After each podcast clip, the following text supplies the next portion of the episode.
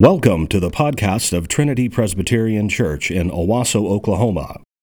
Our passion is to show that grace changes everything in Jesus Christ by equipping you to rest in worship, grow in community, and rediscover your calling.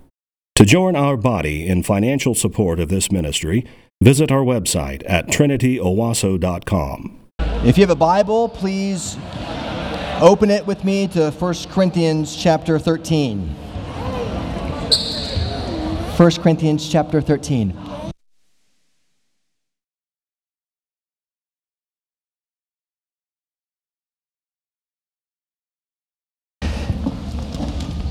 We're in a series going through the book of Corinthians, verse by verse, and we come now to chapter 13. Would you please stand for the reading of God's word? In your text is only uh, your bulletin is only printed the first three verses, but I'm going to read all of the chapter. There's 13 verses. If I speak in the tongues of men and of angels, but have not love, I am a noisy gong or a clanging cymbal. And if I have prophetic powers and understand all mysteries and all knowledge, and if I have faith so as to remove mountains, but have not love, I am nothing. If I give away all that I have, and if I deliver up my body to be burned, but I have not love, I gain nothing. Love is patient and kind. Love does not envy or boast. It is not arrogant or rude. It does not insist on its own way. It is not irritable or resentful. It does not rejoice at wrongdoing, but rejoices with the truth. Love bears all things, believes all things, hopes all things, endures all things. Love never ends. As for prophecies, they will pass away. As for tongues, they will cease. As for knowledge, it will pass away. For we know in part and we prophesy in part. But when the perfect comes, the partial will pass away. When I was a child, I spoke like a child, I thought like a child, I reasoned like a child. And when I became a man, I gave up childish ways. For now we see in a mirror dimly, but then face to face. Now I know in part, then I shall know fully, even as I have been fully known. So now faith, hope, and love abide, these three. But the greatest of these is love. The grass withers and the flowers fade, but God's word stands forever. This is the word of the Lord. Thanks be to God. You may be seated. Please. We're studying 1 Corinthians. It's an ancient book that was written in the middle of the first century. And today we come to chapter 13. Now, when I was a boy in my church, there was uh, my minister asked the question uh, what is this chapter also known as? And I'll never forget Lindsay Norman and Ruth Brown, two girls in our youth group, said, the love chapter. They obviously had, had read it before. I had never read it. But then I began to see this everywhere Hallmark cards, posters, Every wedding I went to from that point on in my life, I think I've heard some reference to this chapter. Funerals, we've heard this.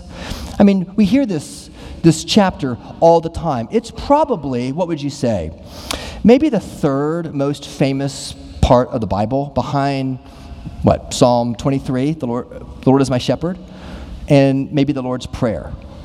it's an incredibly popular passage. But what's interesting about this passage is, is when you, you look at it and you read it, perhaps for the first time, you feel like it's just like it's, just, it's filled with, with sentimentality. But if you're a Corinthian in the first century and you heard Paul's letter read out to you out loud, it would be anything but sentimental. It would be a thunderclap of rebuke. It would be a bombshell. It would be a stunner. It would be like a defibrillator to your mind and to your heart. Because Paul, in addressing obstacles to gathered worship, notice where in the context 1 Corinthians 13 lies. The, the verse just before it says what? Earnestly desire the higher gifts.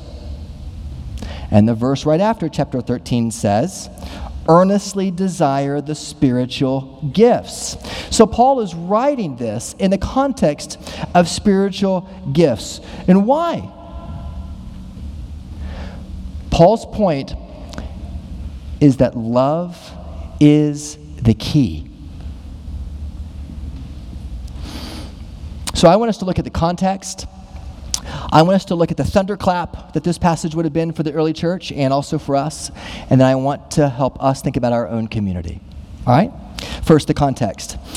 This, this verse, this chapter is part of a letter, and letters have stories. And so, if you're going to understand the letter, you have to understand the story, the context. Remember the Corinthians, the, the early church that, that Paul helped plant. And then six years later, he comes back and he writes this letter to them because in the intervening six years, I mean, the, the Corinth was not that old, it was like a young church plant. About Trinity's age, relatively speaking.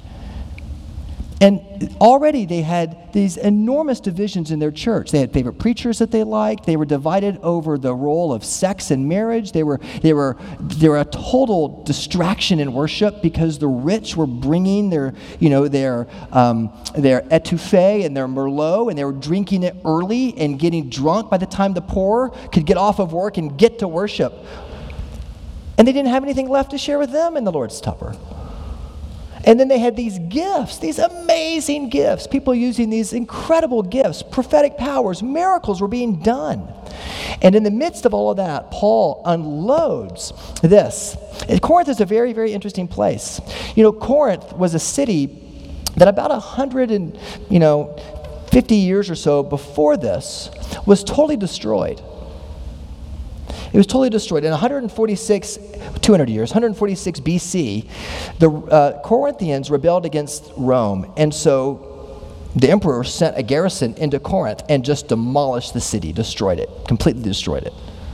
And for 100 years, this land lay fallow to all the Greeks to recognize what happens when you rebel against Mother Rome. And Julius Caesar, 100 years later, about 46 BC, he saw a good thing. He knew a good thing when he saw it, and he said, That piece of land needs to become another place that we get going again because it was on a four mile isthmus between northern and southern Greece. And you could either sail all the way around the southern peninsula of Greece, which is hundreds and hundreds of miles, or you could take ships and you could use logs and you can, like a conveyor belt, pull those ships across land four miles portage them across, and you could save tons of time. So the economic um, opportunities were massive for Julius Caesar. And so he sent a Roman garrison to that city. And into that city, eventually, tradesmen came. First with the shipping industry, and then others came. And Corinth became a city with no native population. It became a city where people were moved because of new job opportunities. It became a place where if you lived in the rural areas of Greece, you came into Corinth in order to have a job. In some ways, it reminds us a little bit of Tulsa. People in the small towns of Oklahoma moving close. People from far away who see the opportunities of Tulsa and of Oklahoma for whatever reason, moving from great distances. This is, this is Corinth in 46 BC. And so, 100 years later, when Paul starts this church, it's a thriving community, this economic engine, and it's exploding with growth. Now, Corinth is very much like Tulsa in some ways. And I wonder what Paul might say to us if he were writing a letter to Trinity. Because this letter is a thunderclap. And if you're going to see the thunderclap, you have to understand the context in the story. But let's hear what Paul is trying to say.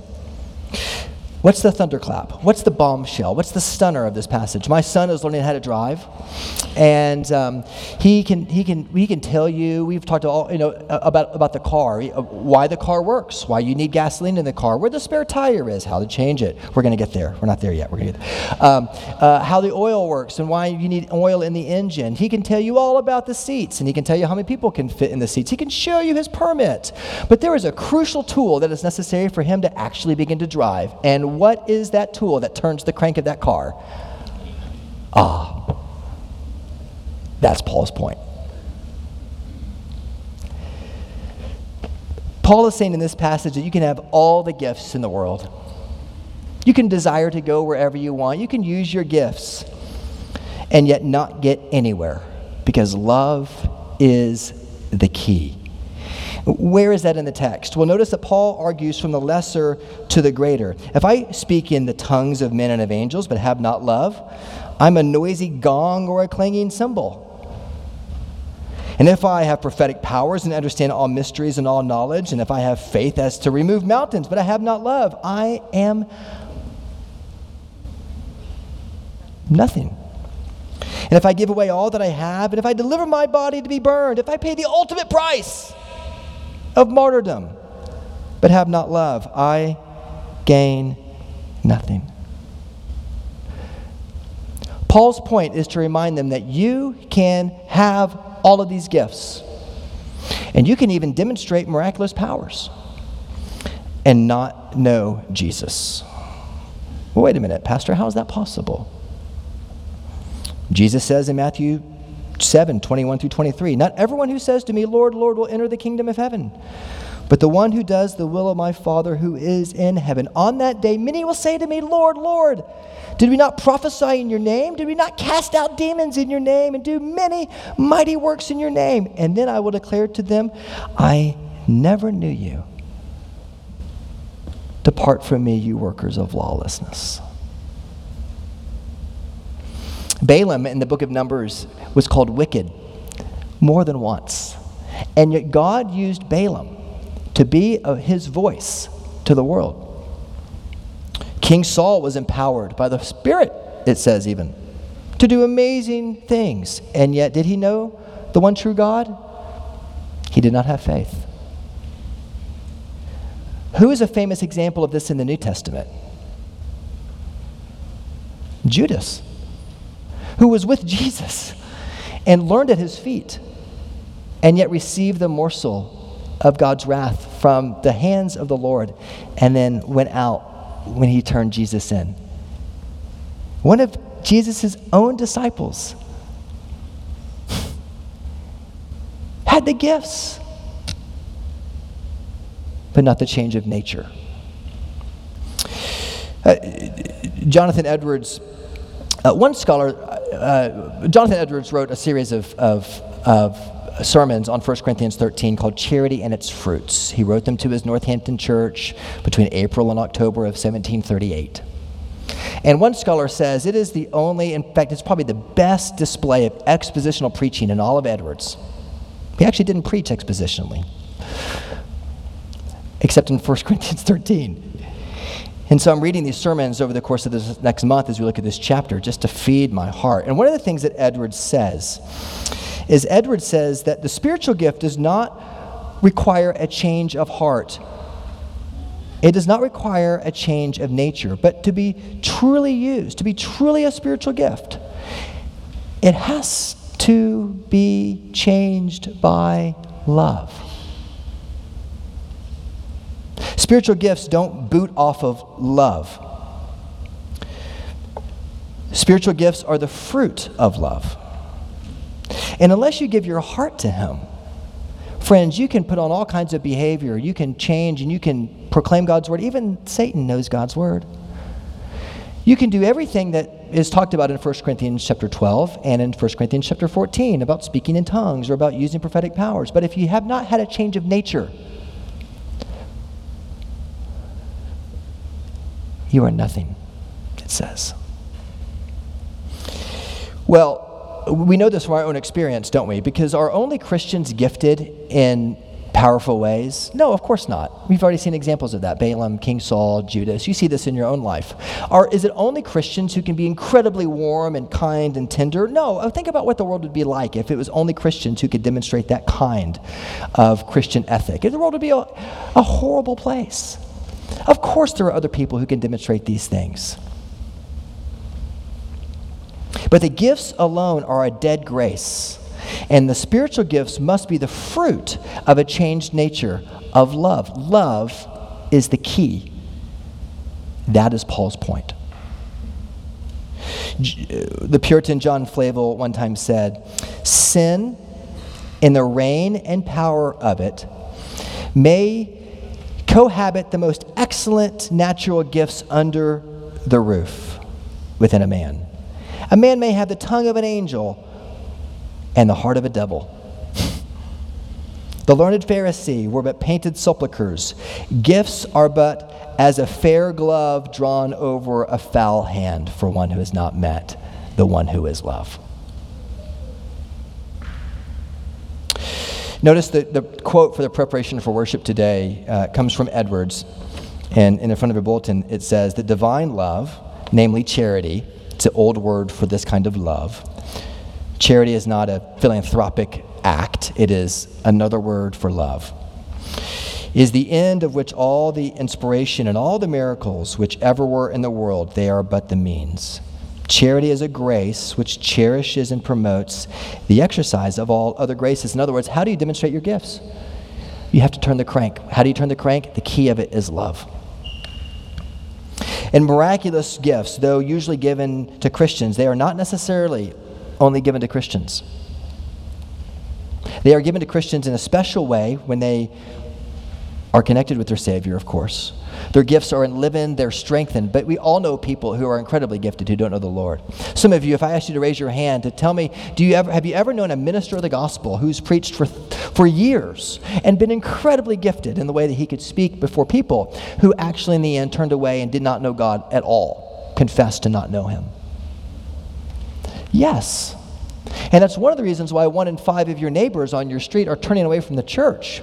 Because the church has put so much behavioral pressure to conform to certain ethics without having the key that turns the crank. And that key is the Lord Himself, His presence, who, as Nathan read earlier, is love. For God is love. And so I just want to, I just want to, I want you to hear the thunderclap that Paul would write. He would say to the Corinthians, I see your amazing gifts. I see your tongues. I see your prophetic powers. I see how much you are, man, you are, you are doing it, man. You are cranking it out. The church is exploding.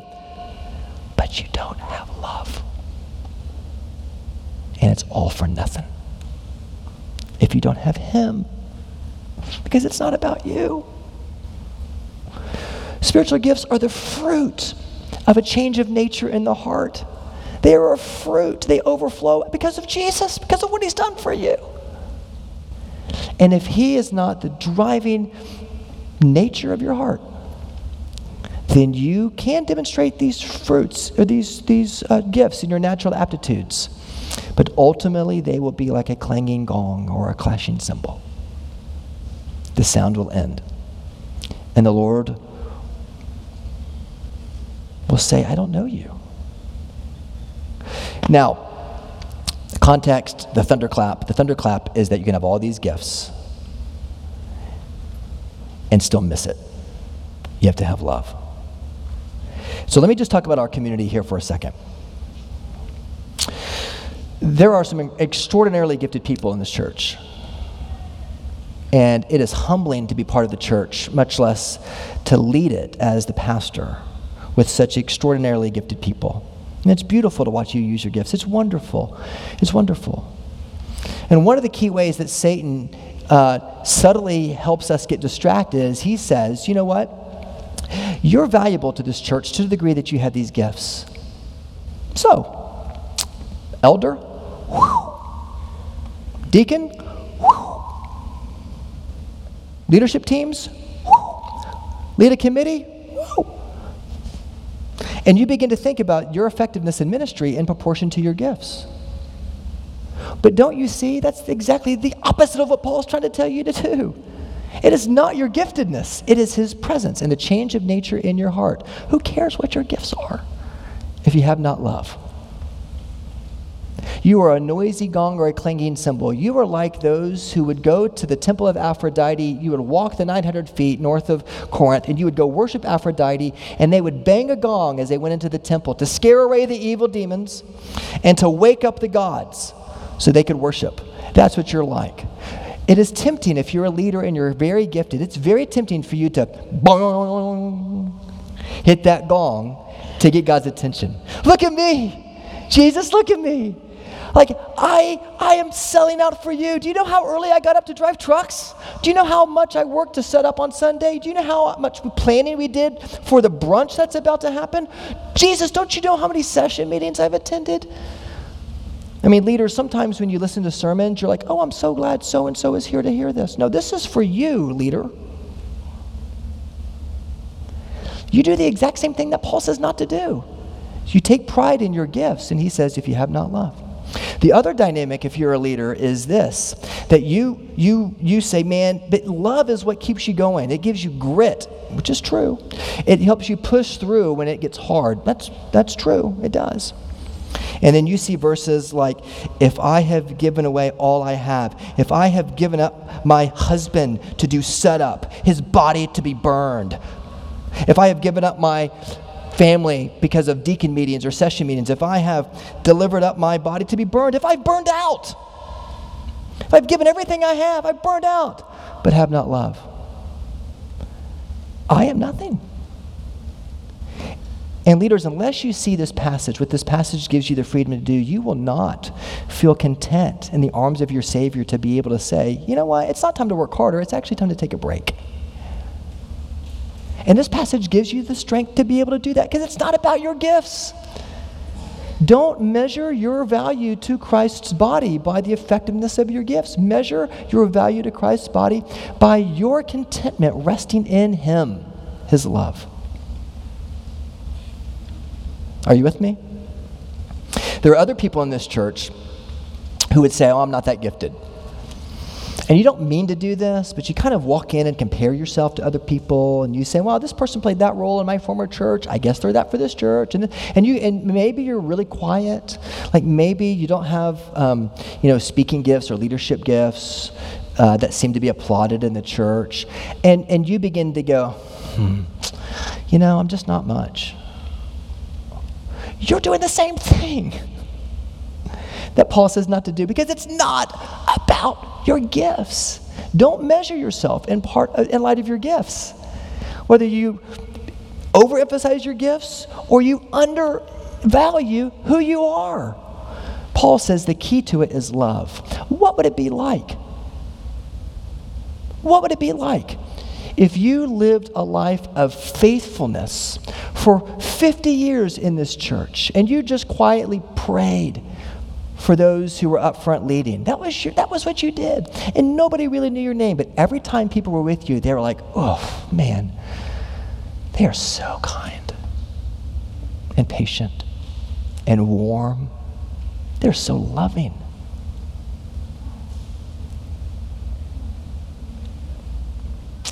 There's a third kind of uh, person in this church, and that's the person who hears a, a sermon on love and, and goes, huh, that's interesting. Yeah, love. How do you get that?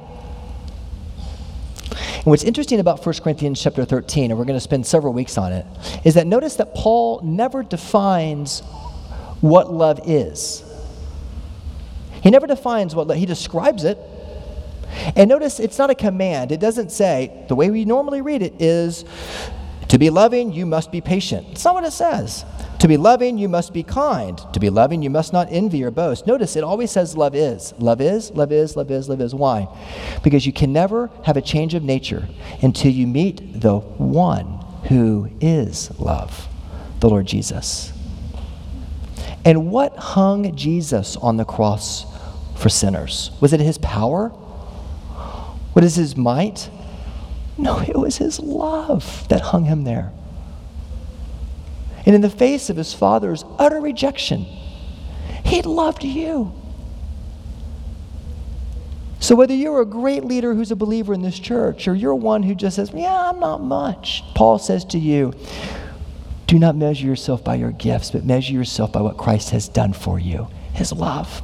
And if you're looking on the outside saying, Man, I want that, I want that, then I want you to know that it was Jesus' love as he hung on the cross and he knew your name. And he says, You know what? You want that? I want you. Believe and you can begin to have a change of nature. And he gives you a new heart and he gives you a key. And he says, This key is what turns the crank of all your gifts. Because Jesus is the key. Paul says, Jesus is the key that provides true change for those of us who are in him. And over the next several weeks, we're just going to open this text up. We're going to walk through it. But you cannot begin to walk through verses 4 to 7, talk about what love is. You jump to it, you want to jump to it until you see verses 1 to 3. Because it says it doesn't matter how stinking gifted you may be, if you don't have the key, you are nothing. So let's pray for each other over these weeks. And if you're here and you've never had a change of heart, then may you, by the power of the Holy Spirit, believe even today. And next week, next week, come again to hear more about it and run to us to the Lord's table. Let's pray together. Father, we pray that you will show us that your Son is the key, He is love embodied. And would you help us to not take pride and glory in our gifts, but to recognize that all of our gifts, if they are not motivated, executed, done out of hearts that have been changed by the gospel, then they are like a clanging psalm or a, a gong or a clashing cymbal. They are nothing. So, Lord, would you help us as a church to be an incubator for love, to help people learn to use their gifts, to help people try new things, experiment, all out of a joy of what you have done to change our nature, to make us new. And where there is spiritual pride, break it, please. And start with me and each of us. We pray all these things in Jesus' name. Amen. Thank you for listening to our podcast. If you would like more information or would like to help support the local body of Trinity, please visit our website at trinityowasso.com.